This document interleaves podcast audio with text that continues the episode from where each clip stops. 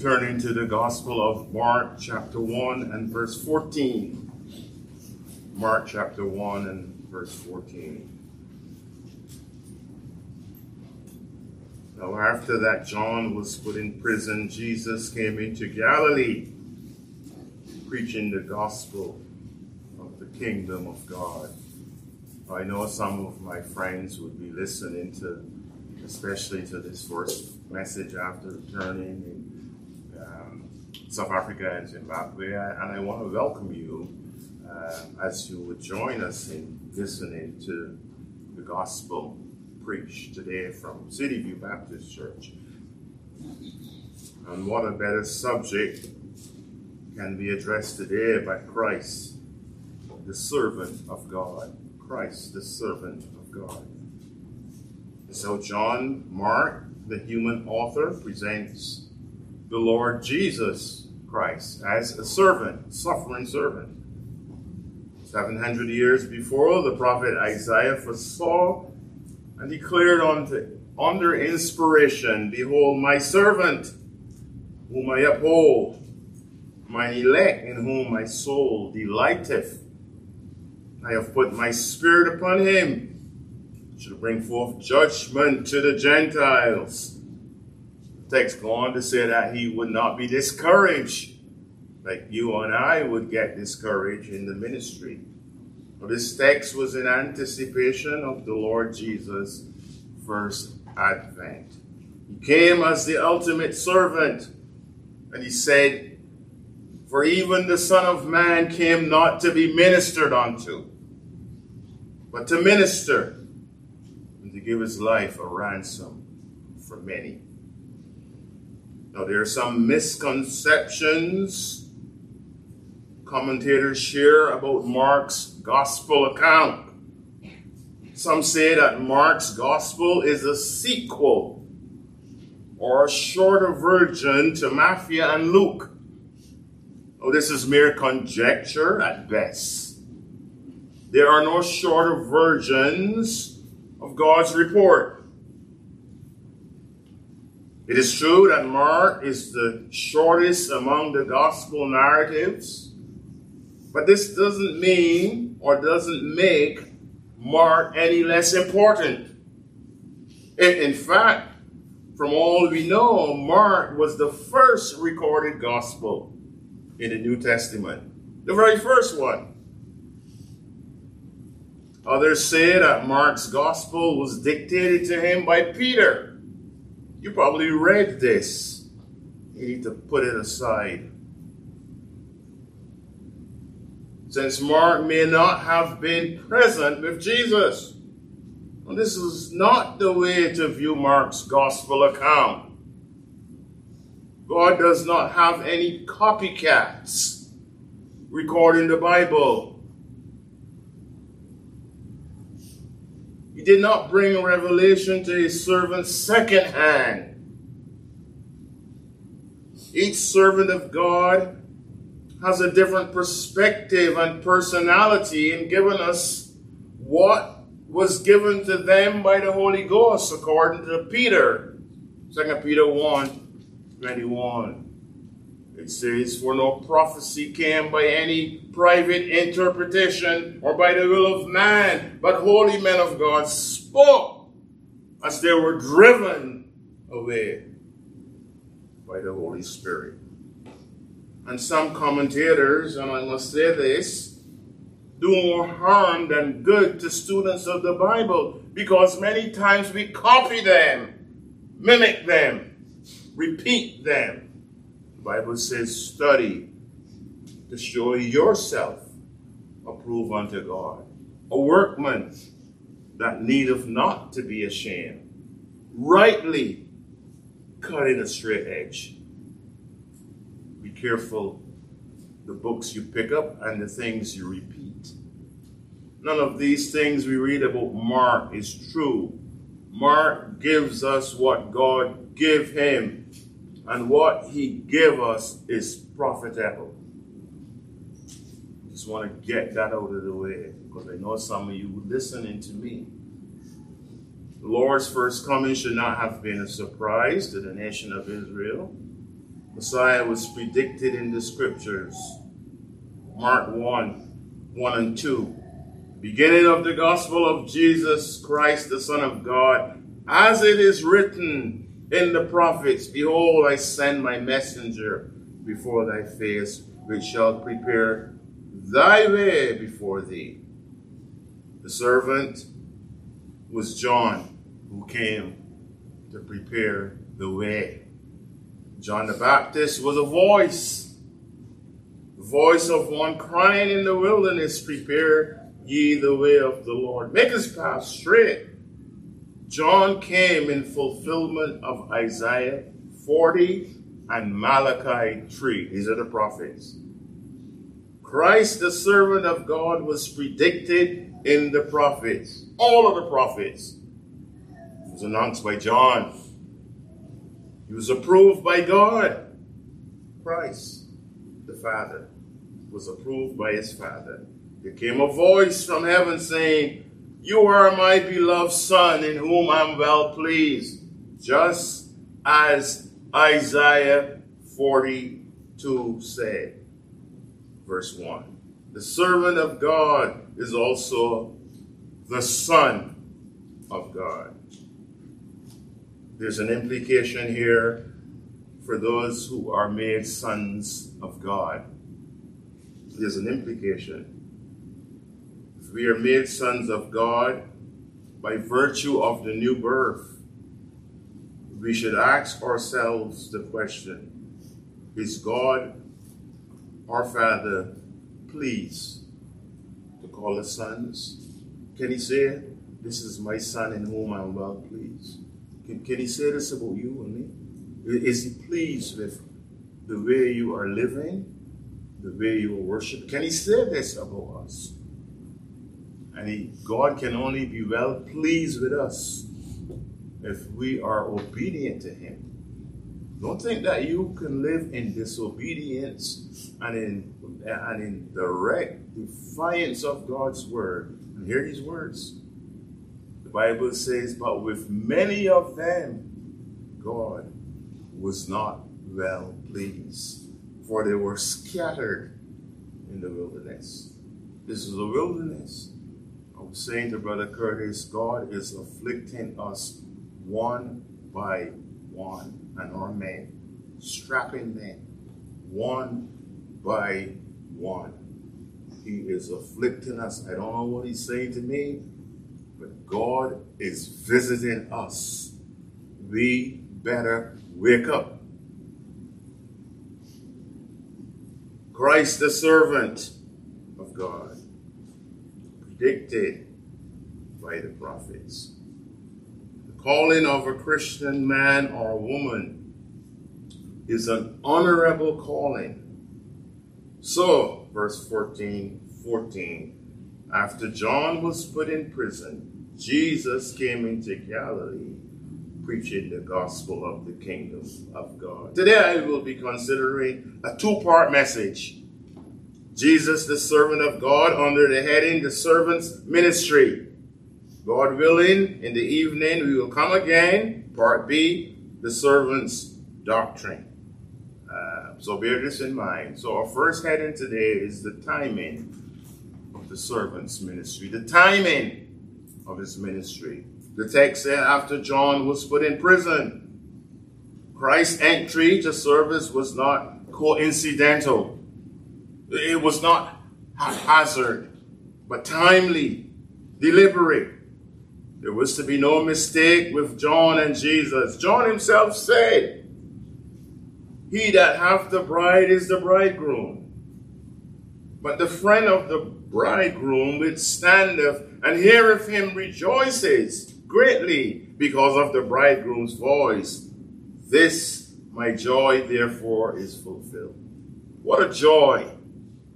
He says he must increase, but I must decrease.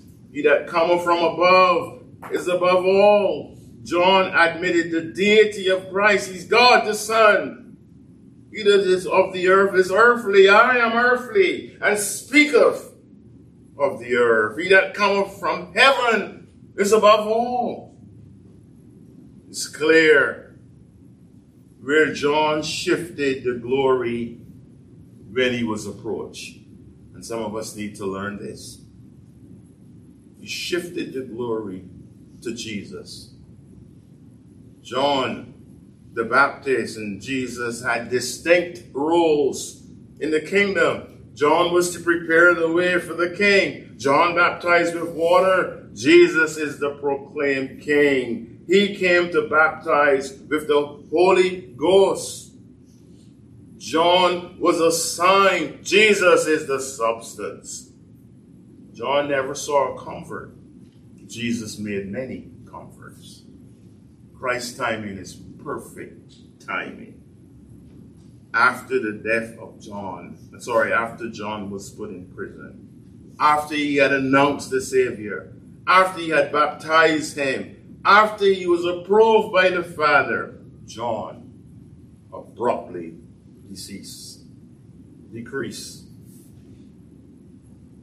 in prison.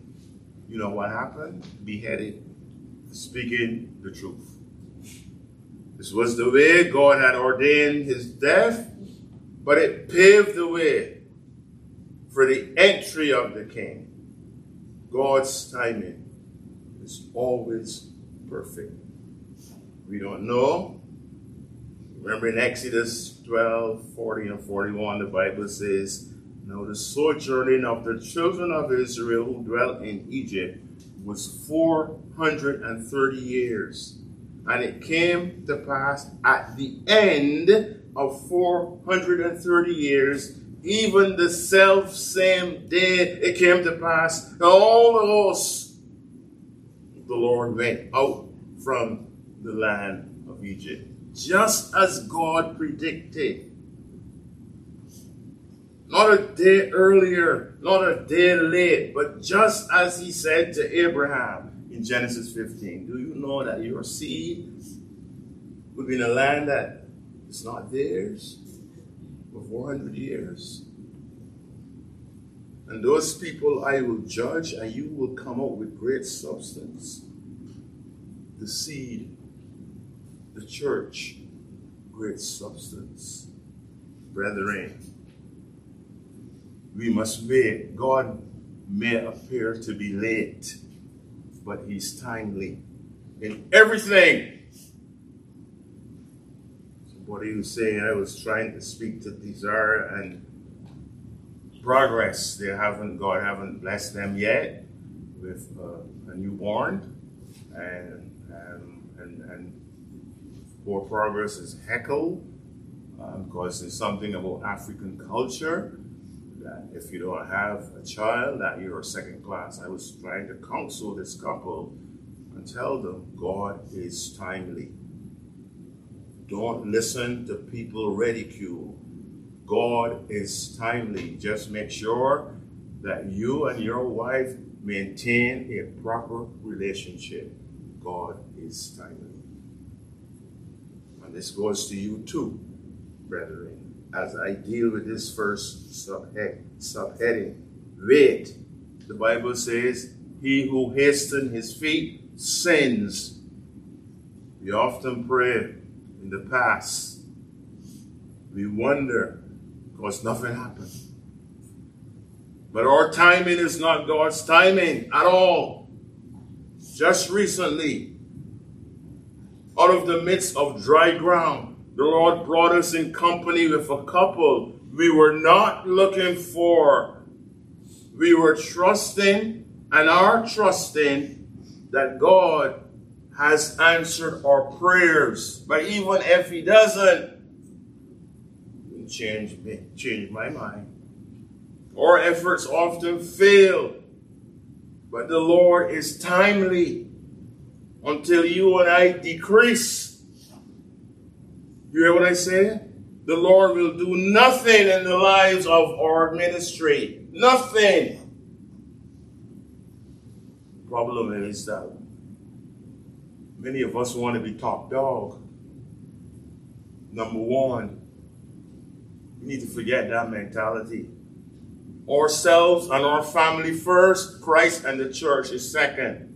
Where did you get that from? It's timely.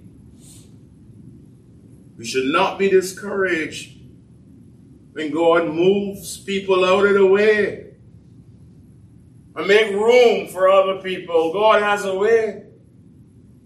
Just as I was going to Zimbabwe, Namo Makam, we said, Pastor, I can't come back. I got a job. I had news for him. I said, okay, that's good. He came and he sat under Kudzi's ministry. He saw the difference. He saw why God moved him out. I can give you a whole lot more stories. But when the fullness of time was come, God sent forth his son, made of a woman, made under the law to redeem them that were under the law, that we might receive the adoption of sons. Galatians 4, 4 and 5. God is timely. You can write that down. When they're calling, your mom is sick, but you can take this to the bank. God is timely. Mark 1 14, part 8. Now, after that, John was put in prison. Jesus came into Galilee. It's as if Jesus was just waiting on the Lord's timing. You and I can learn from this. Just wait. This is our first line timing of the servant. There's a practical message here quickly. The worst thing anyone can do is to rush into any sphere of ministry, whether it be coming to preach or whatever. Lateness is a terrible thing.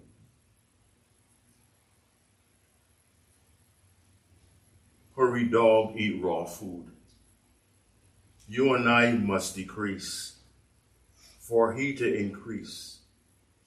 In the Lord's own time, we must be timely, we must wait, we must prepare. Second observation, primary task, servant's ministry, 14b, 14 part B.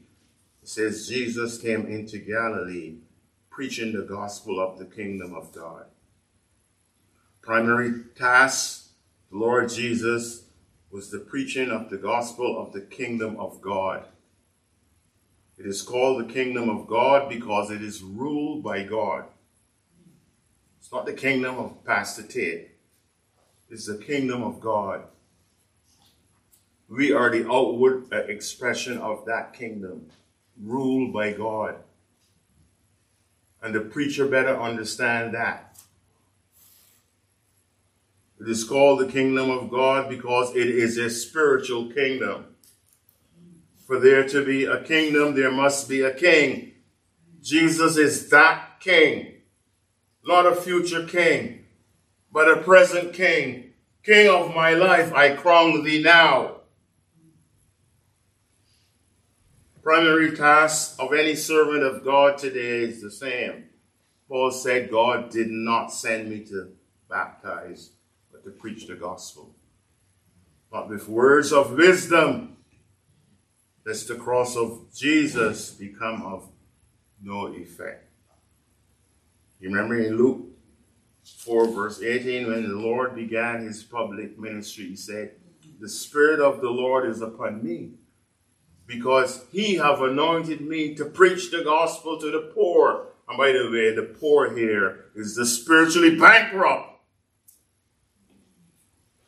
He have sent me to heal the brokenhearted those who are mourning over their sin, grieving, preach deliverance to the captives. Those who are held, gripped by Satan, recovering of sight to the spiritually blind, to set at liberty them that are bruised. We messed up. There are a lot of young girls in Zimbabwe. As soon as they start their O levels, I draw it to their attention one child on their back, next one in their hand. Do you want this for your daughters? I say. Every time I come here, there's another one bruised by the fall. I'm to preach the gospel to you. Three times in this text in Luke, the word preach appears three times. Preach is to proclaim, to herald the message of the king. How can they preach except they be sent? Preaching the gospel is the church primary message today. The gospel of the kingdom. It's the means God has chosen to save those who would believe. Mark 138, we are told he said to them, Let us go into the next towns, that I may preach there also, because for this purpose I have been sent. The Lord did many wonderful things in Galilee, but his primary task was preaching the gospel of the kingdom of God kingdom of God has a king. I hate to hear, and maybe this is in your vocabulary, when Jesus is referred to as our soon coming king. You need to straighten out that phrase, this dispensationalist phrase. Throw it away. Why would anyone want to dethrone the king as a soon coming king? Nonsense. He is king, never ceased to be king. The cross. This is Jesus of Nazareth, king of the Jews. Jews were very disturbed. And Pilate said, What I have written, I have written. He was correct. The Jews he's king over, it's not Palestine. The Jews are those who are born again. Don't make him any less than king. The psalmist was right. Yet have I set my king on my holy hill, Zion. Kingdom of God doesn't come with outward observation, but the kingdom of God is within you. Unless you are born again, you will not see the kingdom of God. Theology can trip up people. And it has tripped up people. Isaiah said, Behold, a king shall reign in righteousness, and princes, we, shall rule in judgment as the gospel is proclaimed. And a man shall be as a hiding place from the wind, the wrath of God, and a covert from the tempest, as rivers of water in a dry place, as the shadow of a great rock in a weary land. And the eyes of them that see shall not be dim, and the ears of them that hear shall hearken. Isaiah 32, 1 through 3. His kingdom is a righteous kingdom. Nothing spectacular to be expected. No drums, no flutes.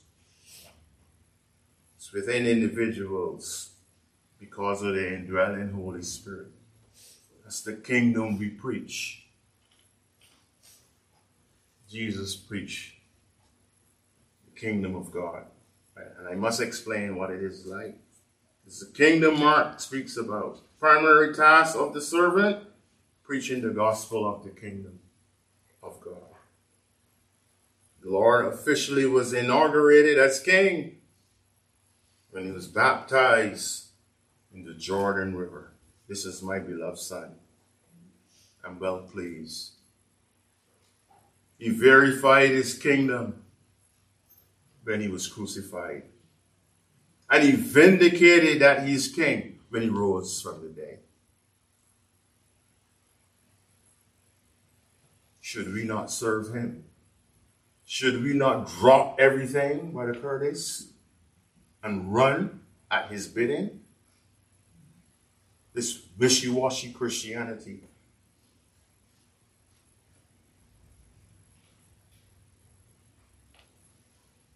He sent his Holy Spirit as a down payment to those who are citizens of his kingdom.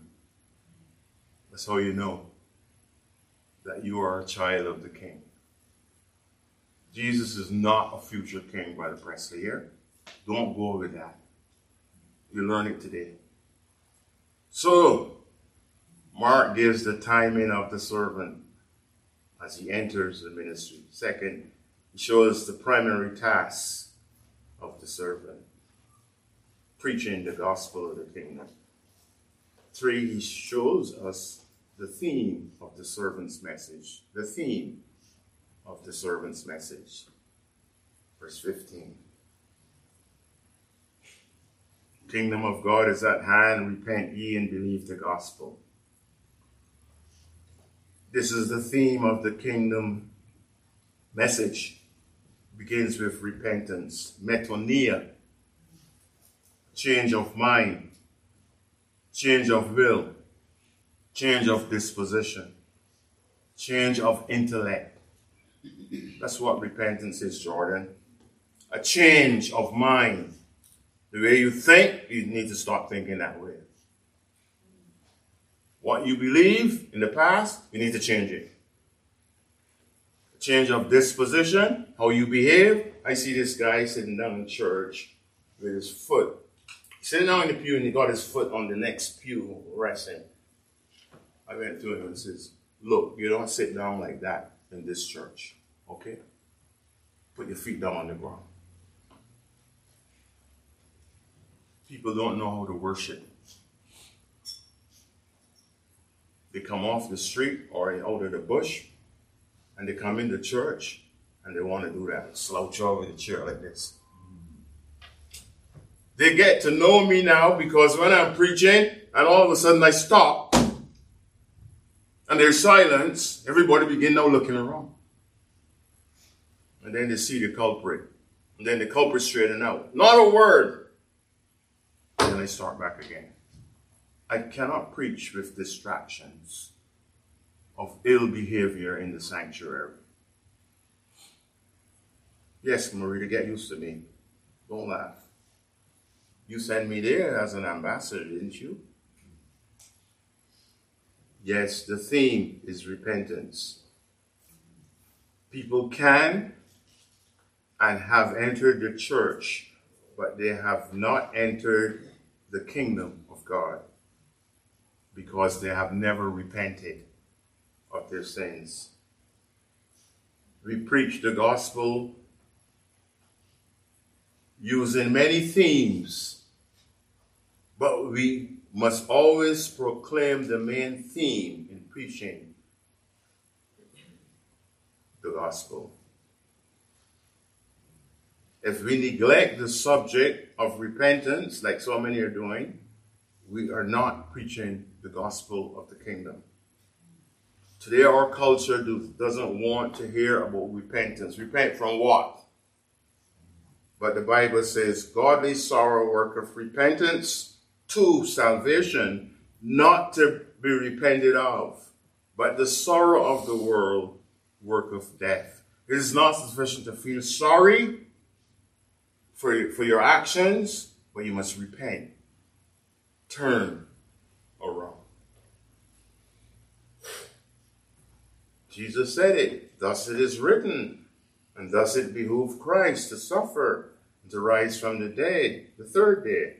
And that repentance and remission of sins should be preached in his name among all nations, beginning at Jerusalem.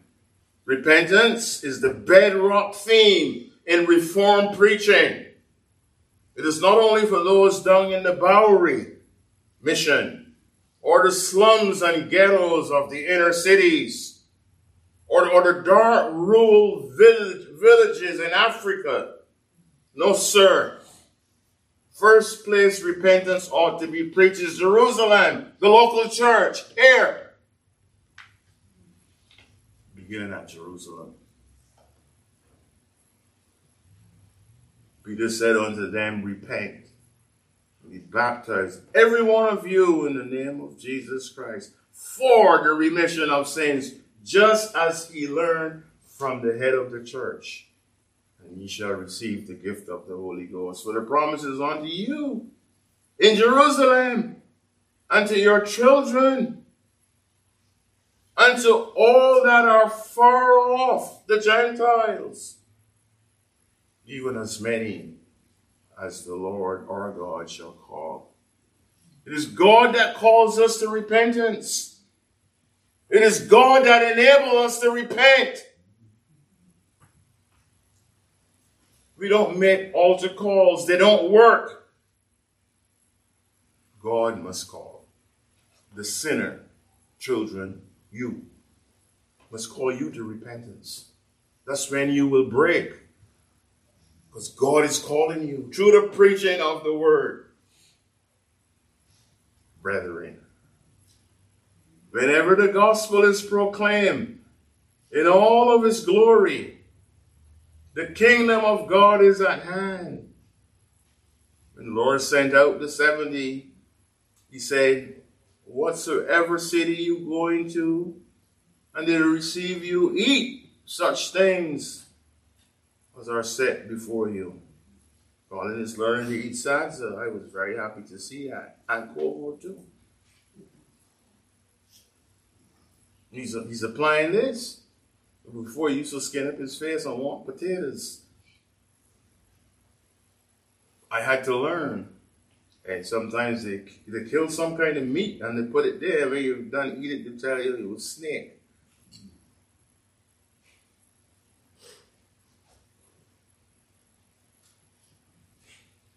Tell us, heal the sick. And say unto them, the kingdom of God is come near you. You know, whenever you go into people's house in a mud hut, the kingdom of God has come near them.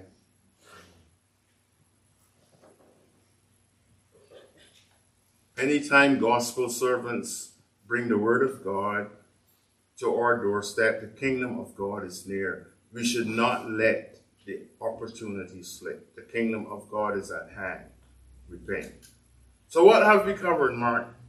1 14 and 15. Timing, servant's ministry. Second, primary message of the servant of God. Three, just looked at theme of the servant's message. We've come to our main head, the last one. I would like to spend a little more time on this if you would permit me. I'm still feeling my way, uh, so just patient. The last head is the transforming ministry of the servant. The transforming work of the servant, 16 and 17. Oh, um, this is the real issue of our message today. it, it, it is really uh, an evangelistic trust to this message. Verse 16 and 17. The citizens of the kingdom here in these verses, to, the, to, to, to verse 20 actually, are noted by some clear characteristics when you look at the spiritual context of the chapter. Verse 16 and 17 says, Now as he walked by the Sea of Galilee, he saw Simon and Andrew, his brother, casting a net into the sea, for they were fishers. And Jesus said unto them, Come ye after me, and I will make you to become fishers of men. Simon and Andrew were brothers, blood brothers. And here we can learn that the first sphere of effect the kingdom of God influences is the home. The Lord has an interest in our homes. They were brothers, blood brothers. Bible says he saved two of a family and ten of a city.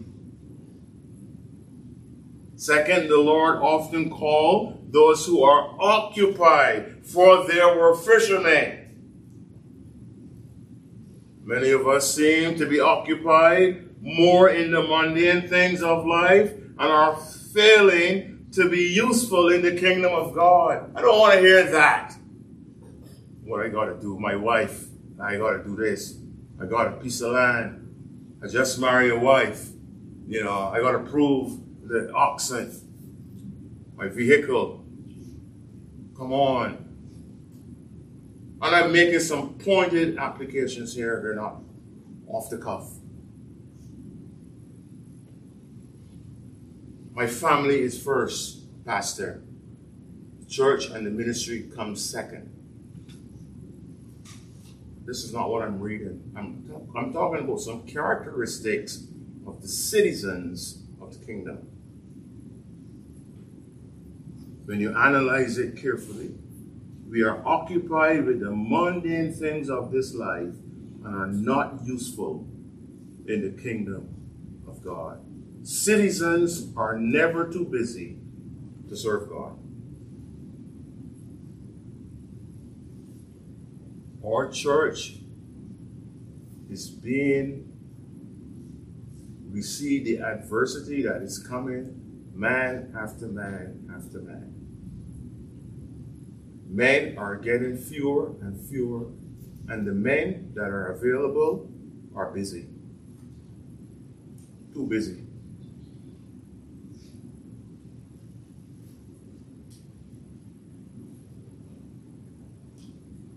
I want to list some things quickly to you from this text and follow me. Citizens of the kingdom of God are transformed. The Lord transformed those he calls. Come after me, and I will make you to become fishers of men.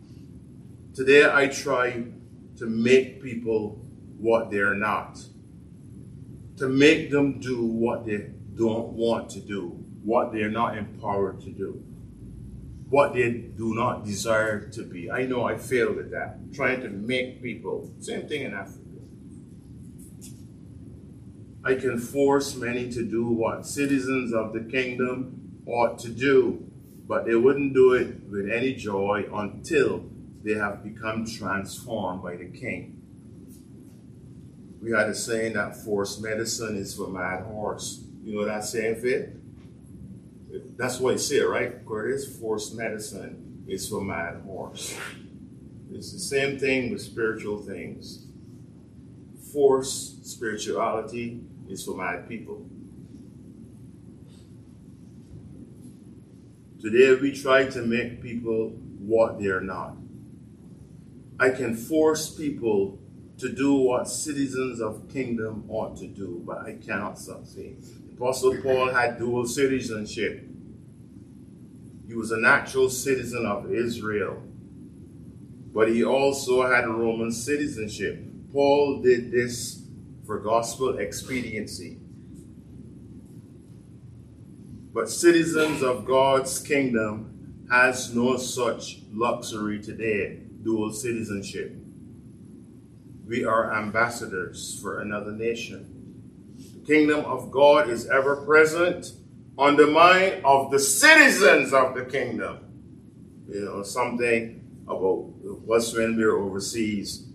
We're there, but sometimes we're thinking, oh, it's the time it is five o'clock, they're now getting ready to worship.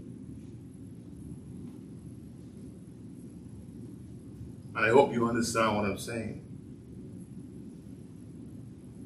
Paul the Apostle said in Philippians, For our citizenship is in heaven, from whence also we look for the Savior, the Lord Jesus Christ, who shall change our vile body, that it may be fashioned like unto his glorious body, according to the working whereby he is able even to subdue all things unto himself, even our flesh. Many today call themselves citizens of the kingdom and they want to hold two passports passport of the world and use their Christian ID card a couple hours on Sunday when they punch in. That's not a citizen. Citizens of God's kingdom are a transformed people, not a uniform people. Uniformity is when everybody look alike transformation transformation is when people behave differently.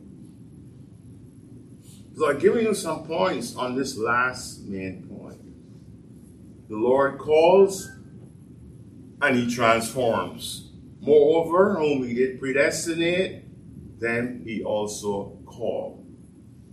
And whom he called, them he also justified. And whom he justified, them he also glorified. All in the perfect tense.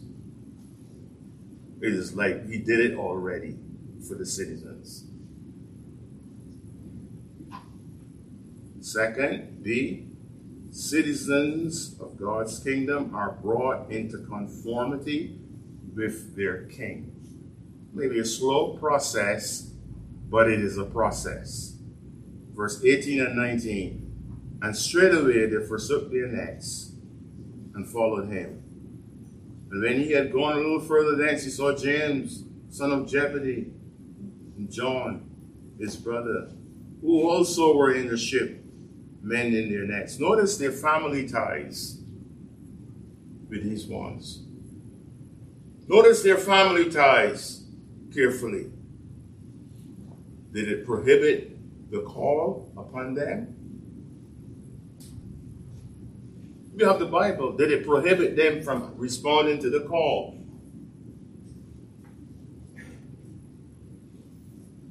If one is following the Lord Jesus, they will soon be brought into conformity with Him. You, you and I cannot follow the Lord and remain the same. He said, I am the light of the world.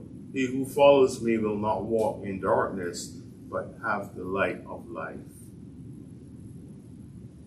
These are striking characteristics of citizens of Christ's kingdom.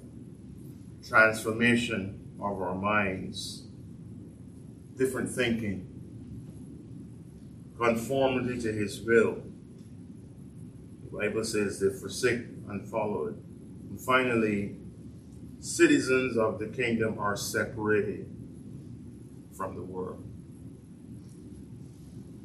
The text says in verse 20, And straightway he called them, and they left their father Zebedee in the ship with the hired servants and went after him, or went, they went behind him. But Jesus was ministering in Galilee. They went after him. I am sure that they, they returned to, to Papa and they attended to things but someone became more important. Not Papa and Mama, not wifey, but Christ. Very simple, very profound, very true in the life of citizens of the kingdom. They're separated. I didn't say that Christians are an isolated people, neither am I saying that believers are to dishonor earthly family ties, providing that it doesn't impinge on kingdom values. We ought to be separated in doctrine from our family and anyone else. We ought to be separated in worship when auntie or cousin come. You don't abstain from worship and we ought to be separated in our duties. All Christians are not called to abandon their sphere of duty for full time service. Not all are like this. But every citizen of God is separated unto God. Every Christian is separated unto God. In other words, Christ comes first. These, as I said, are some striking marks of citizens of the kingdom, disciples of the Lord Jesus. In case, in case we don't know what I mean by the kingdom of God, I'm speaking of the kingdom of God as it is expressed in the visible church. That's what I'm speaking about. The kingdom of God as expressed in the visible church. In the church, it expresses the kingdom of God. But in the church, there is the eternal kingdom with those who are truly born again. everybody in the church, even though it expressed the kingdom of God, is not born again. And my appeal to you is repentance. But we are expressing that we are represent, representatives of the kingdom of God here. And I share some clear points to you, in case you don't know. Visible church, where the gospel is preached, the kingdom of God is within you, but the kingdom of God is near you today. Very near. Don't look for any other expression of the kingdom. Kingdom of heaven is at hand. Repent and believe the gospel. That's how a person becomes saved. That's how they enter the kingdom of God. This is how a person stays in the kingdom. Oh, may the Lord help us today, brethren, as we are near the kingdom of God. Uh, it is at hand because the gospel has been preached. But just as it was in the days of our Lord, we can be near the kingdom, but far, far from the king. It's very dangerous. Yet have I set my king on my holy hill of Zion, the church. I've set him there. When the Bible says, kiss the Son, lest he be angry of you and you perish off the way. When his wrath is kindled but a little, blessed are all they that put their trust in him, the King.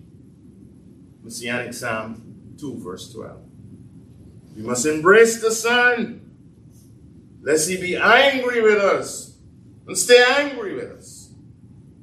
Therefore, brethren, this is our portion. This morning, this evening, God willing, I will continue our second part of this message, showing you the doctrine of the Lord's servant. And so come back for part two of Mark chapter one. Shall we pray? Amen. Lord, we give you thanks that you have granted us the enablement, and we pray as the gospel went forth this hour that you'll be mindful of those who sat and listened, not converted. We ask that the Holy Spirit will work to give you thanks for our session and ask for the strength to prepare us for the next. We pray in Jesus' name. Amen.